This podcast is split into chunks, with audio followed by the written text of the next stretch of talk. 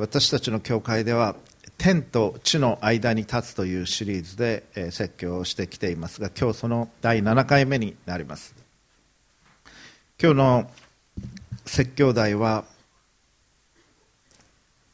えー州法に書かれてますけれども自分の救いを達成するというものです。自分の救いを達成する。実は今週はプロテスタント教会にとりまして非常に重要な週になります。世界史をやられた方々は思い起こしてほしいのですけれども宗教改革プロテスタント宗教改革が始まったのが1517年。ちょうど今から500年前になります。でその口火が切られたのが10月31日です。ドイツのヴィッテンベルクというところに住んで教えていました。ビッテンベルク大学の教員でありアウグスティヌス修道会の修道士であったマルティン・ルターが、当時の教会の問題点を95を記しまして、司教に送ったのがこの10月31日、です。ですからプロテスタントの歴史のちょうど500周年になるのが10月31日です。です。からそのですからこの10月31日って聞くとハロウィンかなと思った人いたかもしれませんけれどもそれよりもずっと重要な出来事は、えープロテスタント宗教改革ということになります。でそのことも覚えつつ今日は学んでいきたいと思います。キリスト教を大きく分けると3つに分けることができます。世界のキリスト教を分けますと3つに分けることができます。教会はもともと1つだったんです。イエス・キリストが来られて歩まれ十字架にかけられ亡くなられました殺されました。そして金曜日に殺されて日曜日に復活をされた。でその後に教会が始まっていきます。イエス様が亡くなられた後に、えー復活してイエス様40日間は弟子たちと共におられたんですけども10日間はもうその後天に上げられていき弟子たちだけになりました。で彼らが祈っている時にペンテコステの祭りというのが来ます。でそのことは新約聖書の使徒言行録使徒の働きの2章に記されていますがそのペンテコステの日に三位一体の父子精霊の精霊なる神が激しく弟子たちの上に下りそして彼らが変えられ教会がスタートしていった。それが紀元大体30年前後のこと。だと考えられています。教会はずっと一つの教会としていろんなところに教会は作られましたけども一緒にやってきていました。でそれが11世紀に残念なことに教会が2つに分かれてしまう。一つの中心はローマ。でそれがローマカトリック教会になっていきます。でもう一つの中心はコンスタンティノープル。これ今のトルコですけれども。でこれがローマカトリック教会と東方正教会というふうに分かれていきました。今ではその間での対話はなされてますけれども今もその2つの教会というのはあるわけです。でどちらかというと東方正教会の方がキリスト教の中では中心的なやり方あのなんて言いましょうか。東方の方が中心的な役割を果たしていました。教会の大切な公会議教会公会議でも常に東の方で持たれています。神学の発展も東の方が、えー進んでいたと言っていいと思います。しかしいろんな異端とか変、まあ、変わった考え方が出てくる中で会議で、えーそれを決着つけていったんですけどローマは常にローマ教会は常に正しい側にいた。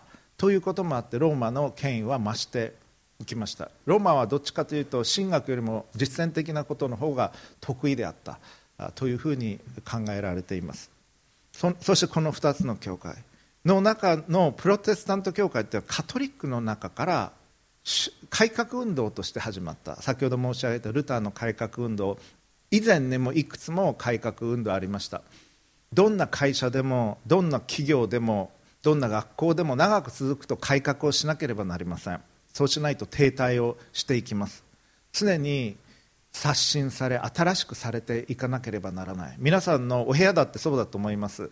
新築あるいは引っ越してきた時には綺麗なお部屋だったはずがふと気がつくと今今どのような状態になっているでしょうか。書類が山積みになっているかもしれないし埃が溜まっているかもしれません。ずっと長くいると汚れてきます。台所だってそうです。だから大掃除が必要になります。そして1000年以上1500年続いてましたからカトリック教会。もちろん素晴らしい宝物はありましたけどそれ以外の必ずしも必要でないものもあったのも事実でした。そして今から500年ぐらい前はあまりいい状況でなかったというのも客観的に見てあったと思います。そしてこんなんじゃ人々が教皇様のことを認め尊敬し進んでいくことは難しいという動機をルターは持ってました。だから教会をきちんと新しくしていきましょうということで始めた改革運動だったんです。でも結果としてルターは破門をされます。以前にも破門というのはルター以前にもありましたけどで教会にいることができなくなってルターをサポートするグループの人たちが彼らが信じていることを書きでそれに賛同する人たちをプロテスタントと呼ぶようになっていったんです。それがプロテスタントの歴史です。ですからカトリックから出ているのでカトリックの良き遺産をたくさん受け継いでいます。と同時にカトリックとはいくつか違う面もあるんですけれども、まあ、この東方教会カトリック教会プロテスタント教会はお互いに補いながら神に仕えていく人々に仕えていくということが必要だと思います、えー、そしてプロテスタントの一つの特徴はこれでいいんだろうかと問うこと改革をしなきゃいけないということ。それはプロテスタントのいいところだと思います。ただしそれが行き過ぎるといつも批判している野党みたいになってしまいますからそして政権を担えないような感じになるのでそうではなく立て上げていく形で問い続けるというのはプロテスタント教会に必要なことだと思います。そしてそこから出てきたカトリックに敬意を表しつつ共に神が何を求めておられるかというのを求めていくことが重要になると思います、えー、そういう中で救いを達成していくそれぞれが救いを達成していくためにどういうことが必要なのかというのを今日は見ていきたいと思います。今日の聖書箇所は新約聖書、えー、ピリピ書の2章の12節から18節です。プロジェクターに出てますのでご参照ください。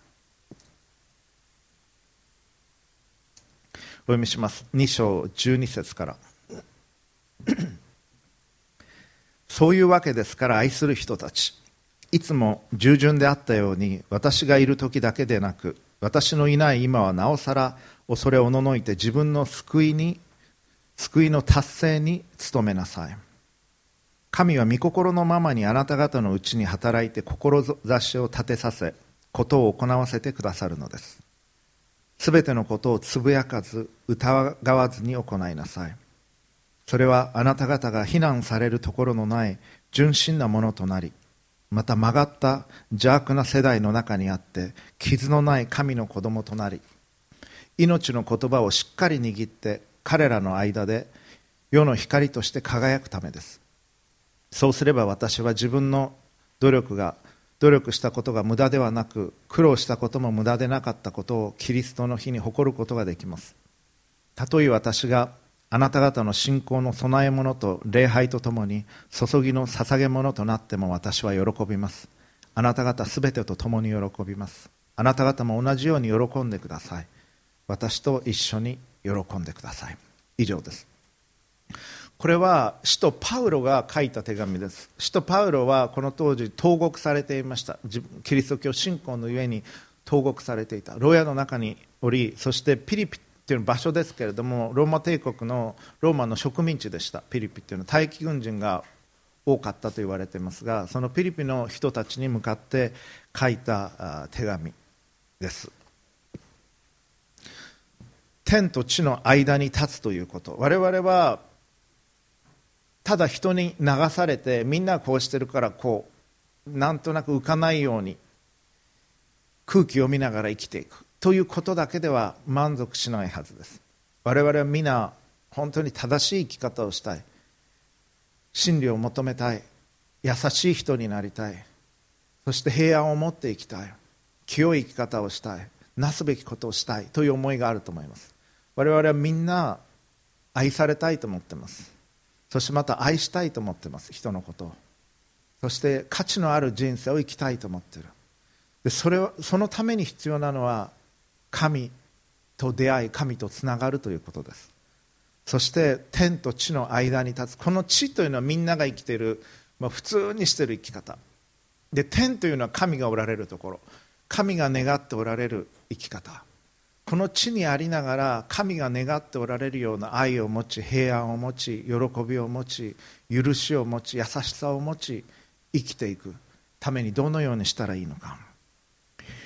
パウロはここで基本的にこの手紙はクリスチャンに向けて書かれてはいるんですけれども自分の救いの達成に努めなさいというふうに書いています。じゃあそのために必要なことは何か今日3つ申し上げていきたいと思います。第1番目。神の救いの働きがすでに始まっていることを知るということです。神の救いの働きがすでに始まっていることを知る。クリスチャンであろうとなかろうと神の救いの働きは皆さんのうちにすでに始まっているんです。だから今日教会に来られたんです。たとえキリスト教概論の課題のためであったとはいえ教会に行こうと思った。そして聖書の話を聞こうと思った。そしてキリスト教学校に神が導かれてキリスト教概論1と2を取らないと卒業できないようなところにいるということは神様の温かいお導きだと思います。そして神は自由意志を与えてくださっていますから神の愛を受け取るかどうかはあなた次第なんです。だけれどもどうにかして分かってほしいと思っておられます。人は不思議なんですけれども誰かを愛するとその人のことを知りたくなります。誰かを愛するとその人のこと知りまず例えばフェイスブックをチェックしたりとかえどこ住んでるんだろうかとかえ好きな食べ物何かなとか人に聞いたりなんか知りたくなります。そしてそのうち情報が集まってくると今度は自分のことを知ってほしくなります。伝えたくなる。その大好きな人に。知ってほしくなります。人を愛すると知りたくなる。そして知ってほしくなる。そうそうなぜか愛はコミュニケーションだからなんです。神は私たちのことを愛しておられます。クリスチャンのことを愛してるだけじゃない。全ての人のことを神は愛しておられます。そして神は私たちのことをよく知っておられます。それだけではなくて私たちに知ってほしいと願っておられます。その愛を。どれほど愛しているかということ。神はだから皆さんが今日教会に来るようにされたんです。もっと知ってほしいと思われたから。だからこのメッセージを聞くように導かれたんです。ご自分の愛を知ってほしいと思われたから。イエス様にある人が聖書の中で一番大切な戒めは何ですかというふうに質問をしました。その当時聖書というのはまだ旧約聖書しかありませんから新約聖書が編纂されていくのはもう後のこと。イエス様が十字架にかかられ復活した後に福音書も書かれてます。だから新約聖書はまだないんですけれども旧約聖書の中で一番大切な戒めは何ですか？私の授業では私のコースでは期末試験にこれを出すようにしてます。だってイエス様が言われた一番大切な聖書の戒めが分かってなかったらキリスト教概論マスターしたことになりませんから一言で言うとイエス・キリストはまあ、2つ言われたんです。一番大切な戒め何何だ何だったか覚えてる人誰か言ってください。遠慮なく。はい。そうですね。神を全身全霊で愛する。心を尽くし精神を尽くし思いを尽くしてあなたの主である。神を愛しなさいと言われたこれが一番大切な戒め。神を愛するということ。聖書が言ってるキリスト教が言ってる一番大切なこと。は神を愛すること。そして2番目に大切なことははい。そうですね。自分を愛するように隣人を愛するということ。これが一番大切な戒め。で旧約聖書の全体はもうこれにかかってるんだというふうにイエス様言われました。そしてアダムとエバが罪を犯した時禁断の実を取り食べ神様はいいものを隠してるんじゃないかというふうにアダムとエバは思ったんです。神はアダムとエバ作られた時に完全な形で作られました。そして彼らには欠けるものは何もなかった。神との関係も素晴らしかった。しかしこの木の実だけは食べてはいけませんという木の木を置かれました。実を置かれました。そして悪魔の象徴として描かれている蛇がやってきます。で蛇が質問するんです。まずエヴァに。で神様はこの園の何でも食べていいと言われた。ただしこの実だけは食べちゃいけない。死ぬといけないからというふうに言われました。で蛇はそろそろってやってきてエヴァに聞きます。本当に神様はこの園の中の何にも食べちゃいけないなんて言ったんですか？って聞きます。もうお腹空いてもうペコペコになるじゃないですか？みたいな感じで言うわけです。でエヴァは素直だからいやそんなことないんです。何でも食べていいんです。ただあ禁断のあの善悪の知識の実だけは食べちゃいけない。触ってもいけない。死ぬといけないからというふうに言われました。蛇はねこのサタンであるの象徴として書かれている蛇は悪徳セールスマンみたいな感じでアプローチしてくるわけです。まず会話を始めなきゃいけない。電話セールス時々かかってきますね。いろんなセールスで。であ結構ですってこっちは切りたいんだけれども向こうは話をしてきます。でまず話を始めたいから本当に何にも食べちゃいけないって言ったんですか？みたいに来るわけです。でエヴァは素直にいや何でも食べていいんですけどあの木の実だけは食べちゃいけないって言われました。死ぬといけないからと。蛇はこう来ます。死にませんよ。あれ食べても。神のようになれますよ。っていうんです。神のようになりたいというのが罪の誘惑の根幹でした。サタンは神のようになりたいと思っていた天使でした。神が素晴らしく人々から崇められててそれが羨ましくて自分もそうなりたいと思って神によって作られたのに神と競争しそして神に落とされそして恨みそしてサタンになっていったと考えられています。だから我々に来る誘惑は神のようになりたい。神のように崇められたい。人気者になりたい。人々にすごいと思われたい。モテたい。中心人物になりたい。注目されたい。という思いなんです。でエヴァはえ？っと思ったんです。神様のようになれる？神様はあれ食べたら我々は神様のようになるからそれが嫌で自分だけ神でいたいからそれであんなこと言ったのかなって疑ったんです。一休さんかなんかでこういうお話がありました。お坊さんが水飴を持っていた。で水飴は美味しいから食べてました。であの小坊さんたちはなんか美味しそうな口してお坊さん出てくるなと思っててなんかいいものがあるんじゃないかと思っていて。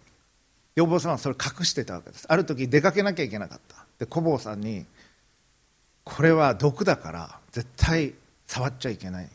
もう近寄ってもいけない。って言って出かけた。で小坊さんたちはそれを聞いてなんか美味しそうだなと思ってちょっと食べたら甘かった。もっと食べたくなった。で結局空っぽになるまで全部食べちゃった。で和尚さん帰ってくる時どうしよう。和尚さん帰ってきましたそして見たらそれが空っぽになって「お前これ食べたのか?」って言ったら「いや和尚さんが大切にしてた壺を壊しちゃったから死んでお詫びしようと思って食べました」という笑い話があるんですけれどもいいものを隠しておこうとしたっていう話なんですだからエヴァやアダムも神様いいものを隠して我々が神みたいになるのが嫌であんなこと言ったんじゃないかと思った。そして疑ったんです。神の愛を。神を信頼しなかった。そしてその身に近づいていきもどんどん引き寄せられていき食べればアダムにも与え。そして即死はしませんでした。しかしそこから死というものが入ってきた。我々は永遠を思う思いがあります。平均寿命男性80歳女性86から87歳なのに日本人だと。有限です。しかし永遠を思う思いがある。おじいちゃんがおばあちゃんが亡くなる時悲しい。たとえ100歳まで生きてくれても悲しい。ずっと一緒にいたい愛する人とは。永遠に一緒にいたいという思いが。神によって作られてるからそうなんです我々は。永遠に生きるように作られたのにあの時以来死が入ってきた。そしてアダムといえば恥ずかしくなってイチジクの葉っぱで前を隠します。そして神からも隠れようとする。罪の本質は神のようになりたいということ。そして罪を犯した時は隠そうとします。あるいは隠れようとします。それはその時から変わっていない。神との関係が壊れました。神との信頼関係が壊れた。そして神があなたは何ということをしたんだというふうに問われた時に アダムはいや神様あなたが私にくださったこの女が食べろと言ったからだからまあ食べたんですけどみたいな言い訳をするわけです。あなたがエヴァ作んなかったこんなことにならなかったは言いませんけどそういうのもあるんじゃないですかみたいなのが行間に読み取ることができる。神様もそういう意味でちょっと悪いんじゃないですかみたいに言う。でエヴァがエヴァが悪いんです。こいつが食べろってくれたから、まあ、僕悪かったけどちょっと被害者みたいなところもあるのかなみたいな感じで言ってる。そういうふうにも読めます。そして謝罪の言葉はない。謝らない。言い訳をする。で人を責める。神をも責める。それが罪の姿。エヴァも蛇が蛇が騙したんですと言って言い訳をする。謝罪はしない。それが罪の姿です。そしてその結果神との信頼関係が壊れました。まるでワイングラスを床に落として砕け散るように信頼関係が壊れた。神との。そしてアダムとエバの間の信頼関係も壊れた。当然夫婦喧嘩の中で何度も出てきたでしょう。お前が蛇にあんなふうにならなかったらこんなことにならなかったのに。だってあなただって止めてくれたらよかったのにとかきっとあったと思います。聖書には出てこないけれど。そしてその家庭から生まれてきた息子たちカイン長男アベル次男その間でもテンションがありました。カインは細かくは言いませんがアベルを呼び出します。体育館の裏に。当時体育館がないので野原に呼び出してぶん殴って殺します。最初の殺人は兄が弟を殺す。そのアダムとエヴァの家庭の中で起こったことだ。それが罪とその結果。神との関係が壊れ隣人との関係が壊れ。一番大切な戒めは神を愛すること。そして次に大切な戒めは自分を愛するように隣人を愛すること。イエス様はそれを本当に重んじられた。そういう生き方をしていくんです。天と地の間にあって。でそれが唯一可能なのは神につながっている時です。神につながり神と思いが一つになっていく時に唯一それが可能になっていく。そして神は人々がそういう生き方をできるように願っておられます。神は人々が皆さんがあなたが神を愛するようにどれだけ神が愛しておられるか知ることができるように願っておられる。そしてあなたが自分を愛するように隣人を愛してほしいと神は思っておられます。そして社会がそういう社会になっていってほしいと神は願っておられる。それが神の思いです。両方ともにあること。それは愛です。神を愛すること隣人を愛すること。聖書の中で一番大切なのは愛なんです。そしてそのあなたの救いの技はもう始まってるんです。だからあなたは今ここにいる。そしてこの話を聞いてるんです。あなたに必要なことは何か神に向かって心を開くということです。神に向かって心を開くということ。この今日のテキストのピリピ。一章今日は読みませんでしたが一章六節にこう書かれてます。聞いててください。あなた方のうちに良い働きを始められた方はこれ神様です。キリストイエスの日が来るまでにこれは最後の日。最終的な日。日が来るまでにそれを完成させてくださることを私は固く信じているのです。というふうにパウロが言っている。神はもうその良い働きを始められた。ピリピの教会において。そして神は皆さんの人生にも良い働き始められたんです。すでに。神の側から見ると始まってるんです。それにあなたがどう応答するか。それにかかってる。そしてこのピリピの今日のテキスト2章13節。神は御心のままにあなた方のうちに働いて志を立てさせことを行わせてくださるのです。もう始まってるんです。神の救いの技は。あなたのうちに。クリスチャンであろうとなかろうと。クリスチャンの方々はそれを受け取り受け取ったらおしまいじゃないんです。洗礼を受けるのは卒業式ではない。それはもう入学式のようなものです。でその前は学校訪問とかオープンキャンパスとか願書を出したりとか、まあ、そう例えばそういう感じです。もうもう始まってるんです。ステージとしては。でクリスチャンになって神様の愛を受け取ったらそこから成長していくんです。それは必要な第2番目のポイントへと我々を導きます。第2番目に必要なこと。それは成長し続けるということです。ここでパウロは12節。そういうわけですから愛する人たち。いつも従順であったように私がいる時だけでなく私のいない今はなおさら恐れおののいて自分の救いの達成に努めなさい。でプロテスタント教会は伝統的に救いっていうのはもう無償で与えられるもの。神の恵みによって憐れみによって与えられるもの。と理解をしてきましたしそれは正しいと思います。エペソ書の2章の8節9節にそのことが書かれています。あなた方は恵みのゆえに信仰によって救われた。By grace through faith です。英語で言うなら。恵みによって救われた。信仰を通して。それはそれは神からの賜物ですというふうに書かれています。行いによるのではありません。誰も誇ることのないためですというふうに新海訳では書かれています。あくまでも人が神につなぎ合わされて壊れてた神との関係が回復するのは神の恵みなんです。でもそれを我々の側で受け取らなければならない。プレゼントだってそうです。誕生日プレゼント誰かが用意してくださったとする。でもそれは受け取る側が結構ですって言ったら関係がむしろ壊れますね。誕生日プレゼント持ってきてくれたのにいりませんって言ったら拒否してるわけです。で神は人間がアダムとエバが背を向け神人間の側から神に失礼なことをし関係が切れました。人間神と人間どっちが悪いか。人間が悪いんです。で禁断のじゃあ禁断の実なんか作んなきゃよかったんじゃないかという声を時々聞くことがあります。であの実というのは実際にあったと思います。エデンの園に私は。と同時に人間関係における象徴的なこと。も表している。例えば友達に親友に自分のすごくパーソナルなお話をしたとしましょう。自分の家庭で実は辛いことがあって誰にも言わないでねって言って聞いてくれるって話をしてもう言わない。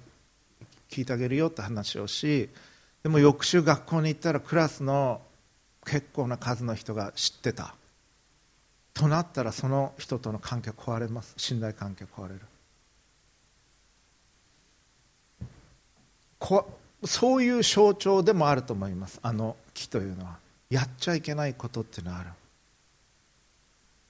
そして人間の側が悪かった。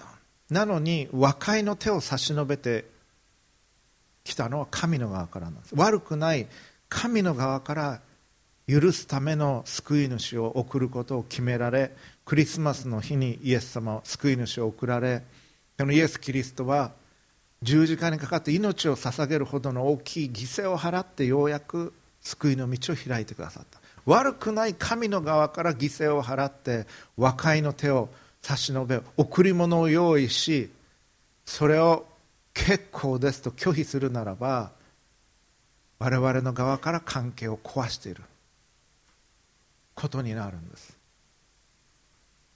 なのでそれは受け取らなければならない。神との関係を回復するには。そして受け取る側にも責任がある。受け取った以上そこからそれでおしまいではない。友情関係だってそうです。成長させていかなければならない。例えば皆さんの高校時代の友達すっごく仲が良かったのに今もう全然連絡取ってないっていう人いるでしょ。大学1年生でもいると思います。大学3年生でもいると思います。あんなに仲良かったのにもう連絡取ってない。なぜか別に嫌いになったわけじゃないけど育ててないからです友情を。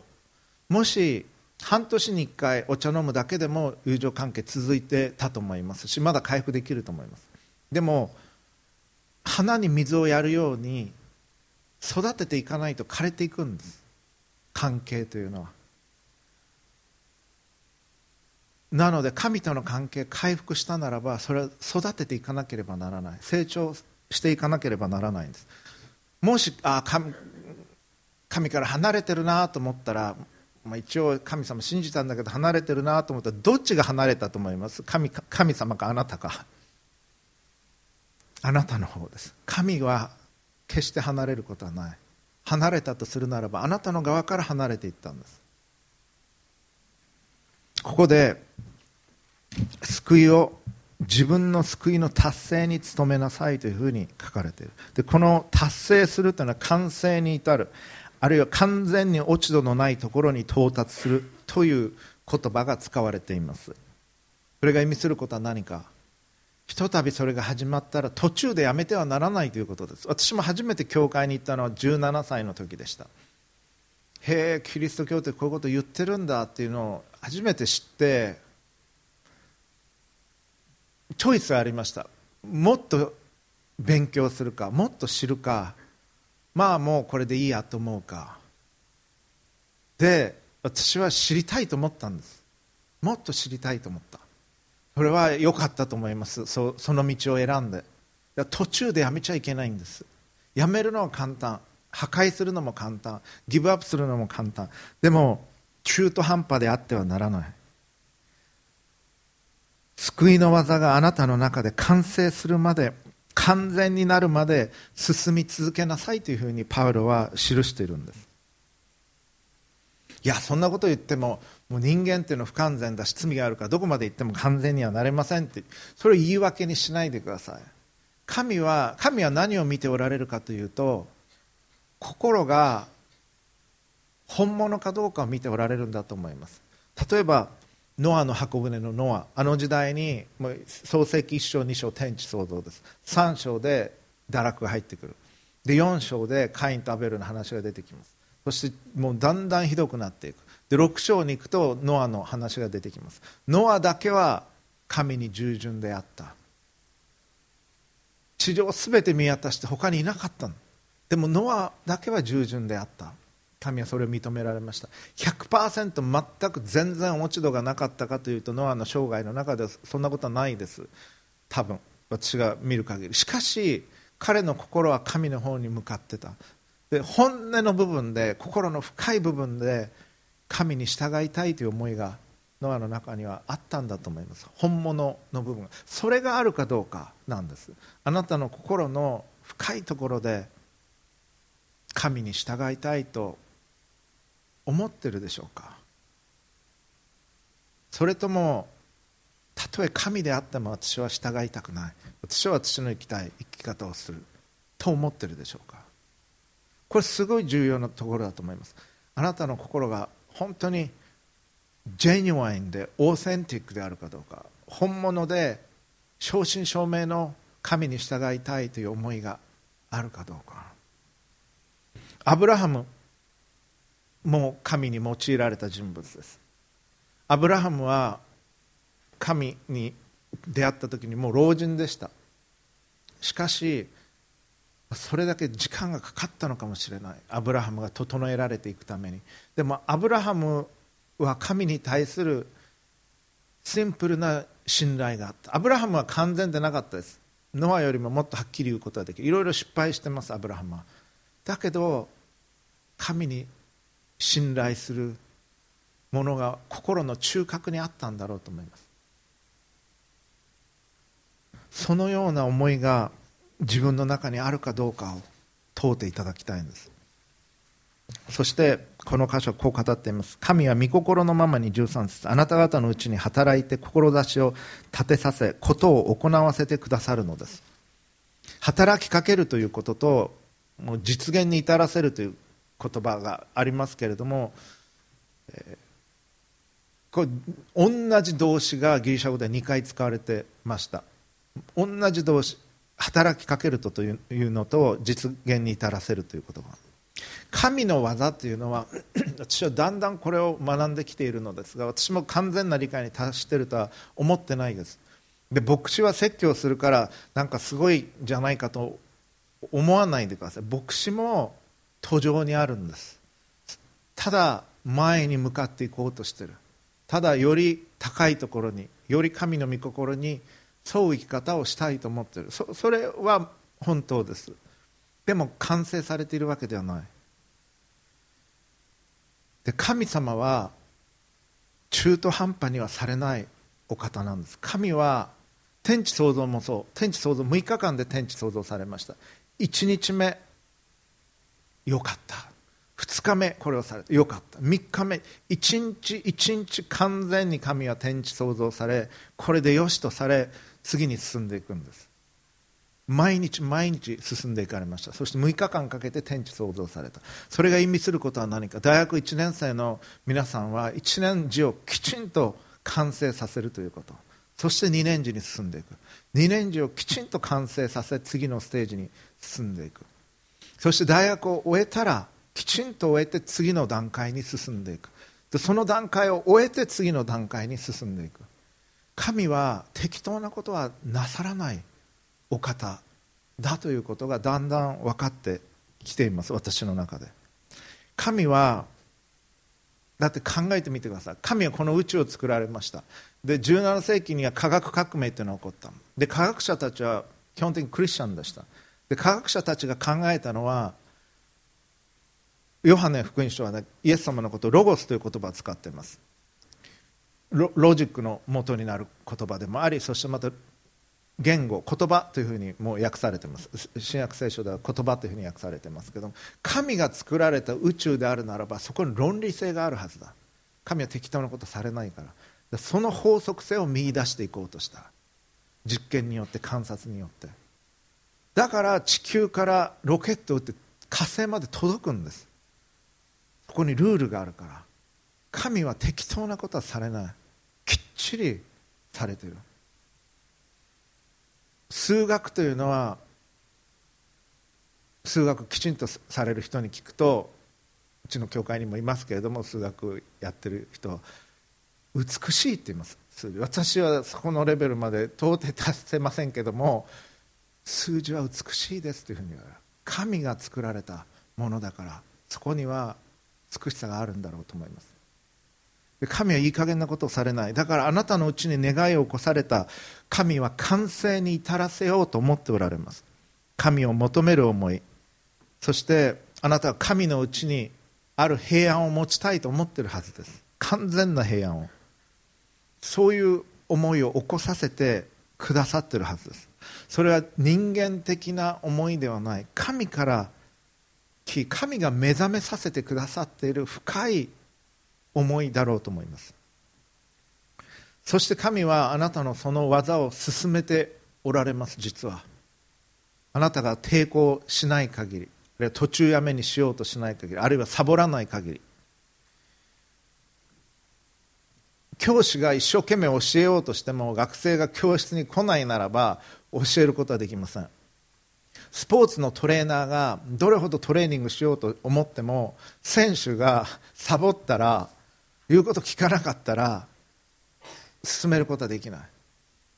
一緒にやらなきゃいけない部分があるんです。神が始められました。そして進めておられます。でもあなたはそれに応答しなきゃいけないんです。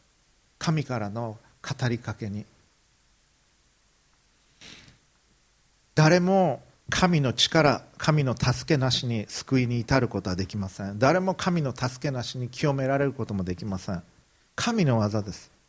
そして救いの完成点というのも神と共にいるそのような場であると思います。しかしあなたの側からの応答が必要なんです。救いの達成に努めなければならない。我々がそこには努力が必要になります。訓練を受けると決め神に応答しなければならない。神を求める願いで神はあなたの心いっぱいにしたいと願っておられる。もっと高いところへもっと大きな平安へもっと高値へと導こうとしておられます。だから心を開き神を求めていただきたい。神の平安へ神の愛へ神の善へ神の清さへ。でここの箇所救いの達成に努めなさいという言葉ですけどこれ英語で読むと英語の聖書どういうふうに訳しているかというと continue to work out your salvation 例えば NIV はそういうふうに訳しています。work out って聞いた皆さん何を想像します？普通ジムとか行ってフィットネスとかそういう感じですよね。ワークアウトそれは努力が必要ですね。汗も流す。そうしないと筋肉ってつかないんです。筋肉に負荷がかからないと筋肉が大きくならない。脂肪の燃焼もしなければならない。それがワークアウトということ。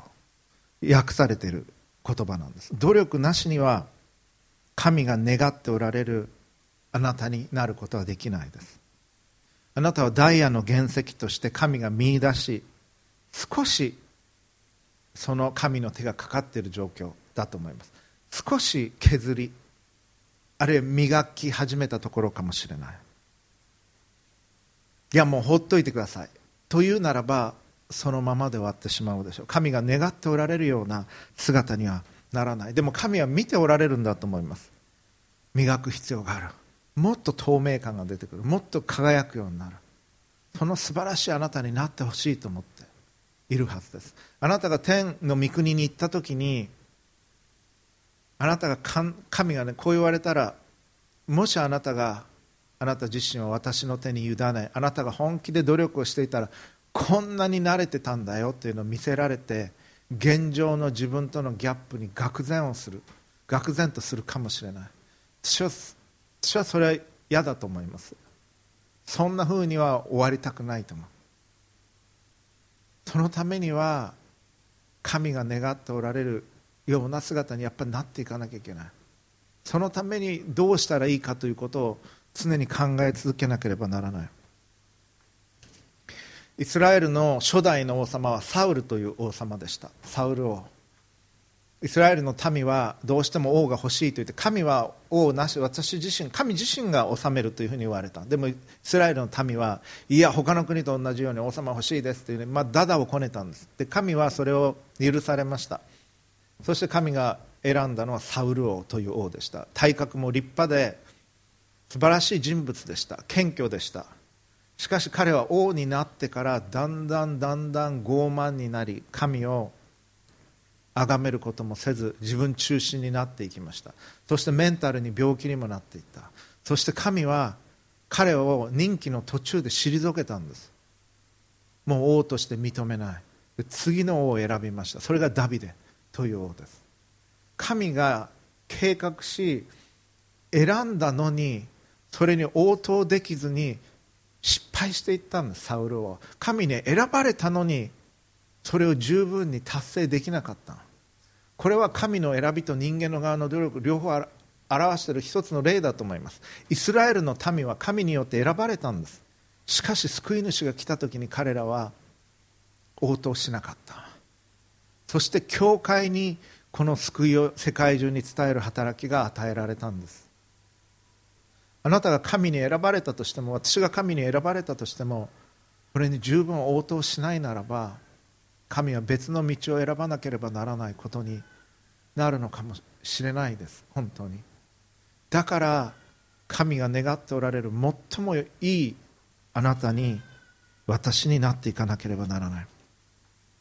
それが2番目の点です。成長し続けるということ。すべてのことを14節。つぶやかず疑わずに行いなさいと語っています。このつぶやきという言葉はイスラエルの民が出エジプトの時に神に対してモーセに対してつぶやいたという時に使われている言葉。旧約聖書の言葉ってギリシャ語に翻訳されているんですね。それを70人訳と言いますけれどもそこで使われている言葉です。指導者を信頼せず批判的になる。どんなふうにしてもらっても満足せず不平不満を言う。神に対しても。それがこのつぶやきという言葉。そして疑いというのは役に立たない論争悪意を持った疑い。平安とちょうど正反対です。いつもそんなことを言い不平を持ちいつも疑う。という生き方をしないでください。皆さん周りそういう方いるでしょうか？あるいは今までそういう方に会ったことあるでしょうか？そういう人はいつもアンハッピーです。いつも文句があっていつも不平を言い決して、まあ、瞬間的にハッピーな時もあると思いますけど長続きしない。そうではなく15節あなた方が非難されるところのない純真なものとなりまた曲がった邪悪な世代の中にあって傷のない神の子供となるということを言ってます。傷のないというのは混じり気がないということ。100%混合物のない添加物のない不純物がない生き方をしていく。動機の純粋さって大切なんです。神の前には。どういう思いでこれをしてるか。これやったらみんな私のことすごいと思ってくれるかなと思ってやるのと本気で助けてあげようと思ってやるのとでは同じアクションでも神の目には全く違ったものに見えてます。どういう動機だろうか今私はというのを問うてください。純粋で混じり気のない動機で自分を愛するように臨場を愛そうとしてるか。これやったらみんなに褒めてもらえるかなという思いでやってるかこれ違うんです。そして非難されるところのない純真なもの非難されるところのないというのはシミがないということ。そして責められるとこがない完全な神への捧げ物16節。命の言葉をしっかり握って彼らの間で世の光として輝くためです。とあります。地の塩世の光という言葉がありますあなた方は地の塩ですあなた方は世の光です真っ暗な夜空の中で星というのは輝くんです周りが暗ければ暗いほど光というのは輝くんです。暗闇の世界の中にあって神につながる時にあなたは光るようになります。ダイヤモンドをお店に見に行ったことがあるならば黒い布の上に置きます。ダイヤモンド。真っ黒な布の上に置いて輝きが見えるんです。だから周りが暗いから暗闇だからしょうがないってならないでください。その暗闇の中にあってあなたは世の光になれる。輝くことができる。それが神のあなたへの願いです。でその技をもう始められてるんです神は。だから心を開き神につながり神の豊かな愛を受け取り神を愛し隣人を愛する生き方をしていただきたいんです。そして3番目最後にキリストの生きられた道を覚えるということ。それが3番目の点です。パウロは彼自身キリストに倣うものとして生きていました。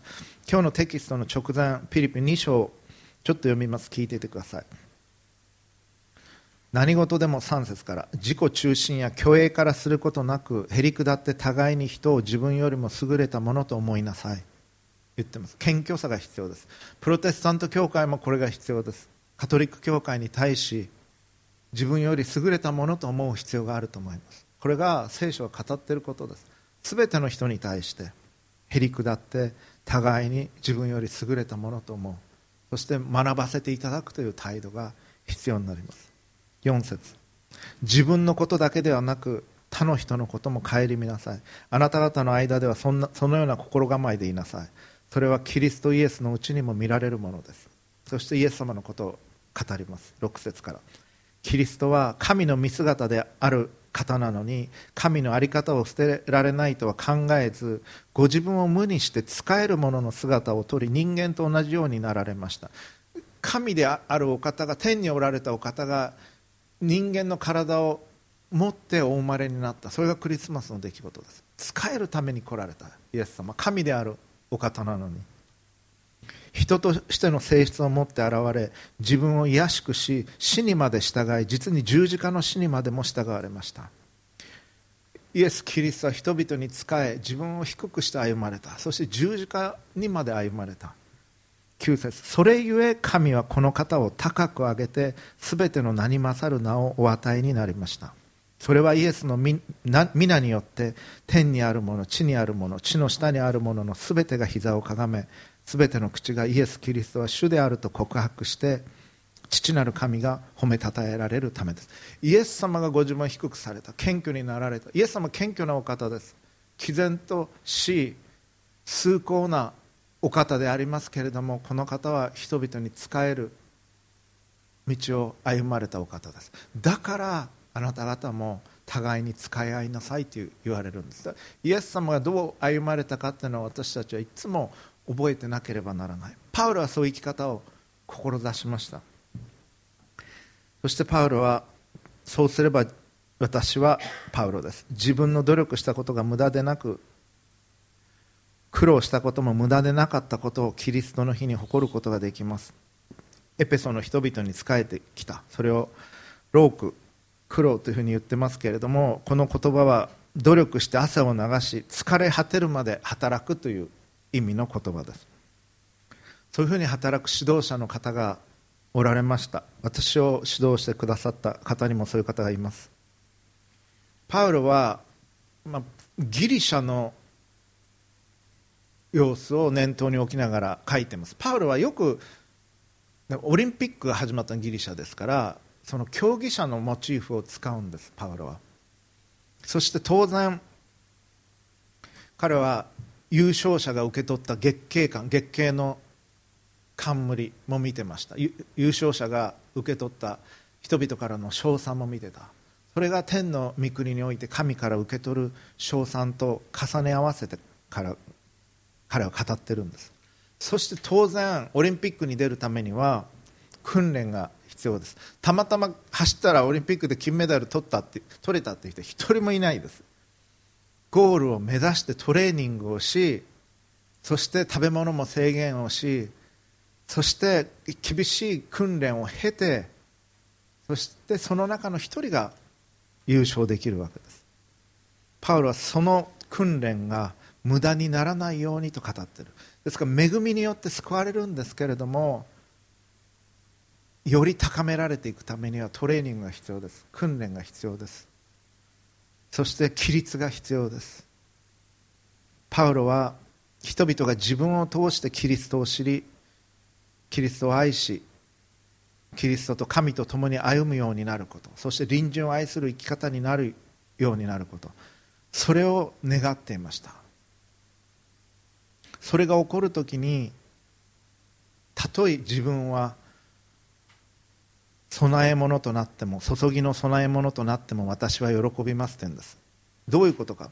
これは死のことを指してます。彼投獄されてますから死は遠くなかった。いつか自分は処刑されるかもしれないという思いがありました。たとえ私が処刑されることがあっても注ぎの供え物となってもそれでも私は喜びますというふうに彼は言う。でこのギリシャのこの習慣で食事の前と後で偶像に神々に一杯のワインを注ぐという習慣があったそうです。だからそのモチーフを使ってるんだろうと思います。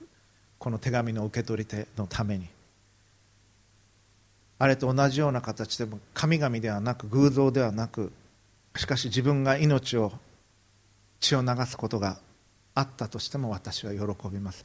あなた方が神を知ることができあなた方が神を愛し隣人を愛する生き方をするようになっていくのであるならばそのために自分の生涯を用いたいというふうに彼は心から思ってたんです。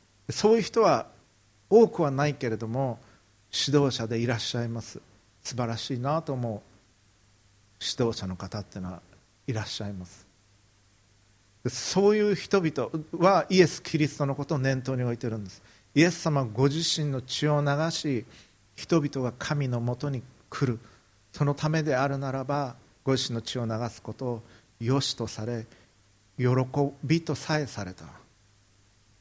苦難のしもべとして旧約聖書イザヤ書は記しているんです。この方と共に歩む時にあなたの人格は美しく変えられていきます。少しずつ。確実に。この方につながることなく神の平安に満たされることはないです。神の喜びに満たされることもないです。神はすでにあなたのことを招いておられます。ですから救いの技をどうか達成していただきたい。神は神の働きをすでにしておられる。だからあなたの側の応答をしていただきたいのです。共にお祈りをいたしましょう。黙祷の姿勢を取りください。神は御心のままにあなた方のうちに働いて志を立てさせことを行わせてくださるのです。父なる神様あなたの豊かな愛に感謝をいたします。あなたの導きに感謝をいたします。またあなたの忍耐に感謝をいたします。どうか私たちが心を開きあなたが願っておられる自分になることができますようにあなたと共に前に進んでいくことができますように。助けてください。私たちが安易な道に流されることがありませんように。助けてください。私たちが互いに他の方々を自分よりも優れた方とみなし謙虚に歩むことができますように。神を愛し隣人を愛し歩むことができますよう助けてください。そして私たちが世の光となることができますように暗闇の中にあってあなたの光を輝かせることができますようにあなたとつながらせていてください。常にあなたに向かって心を開かせてください。救い主主イエス・キリストの尊いお名前によって祈ります。アーメン。ご自分の言葉で神にお祈りください。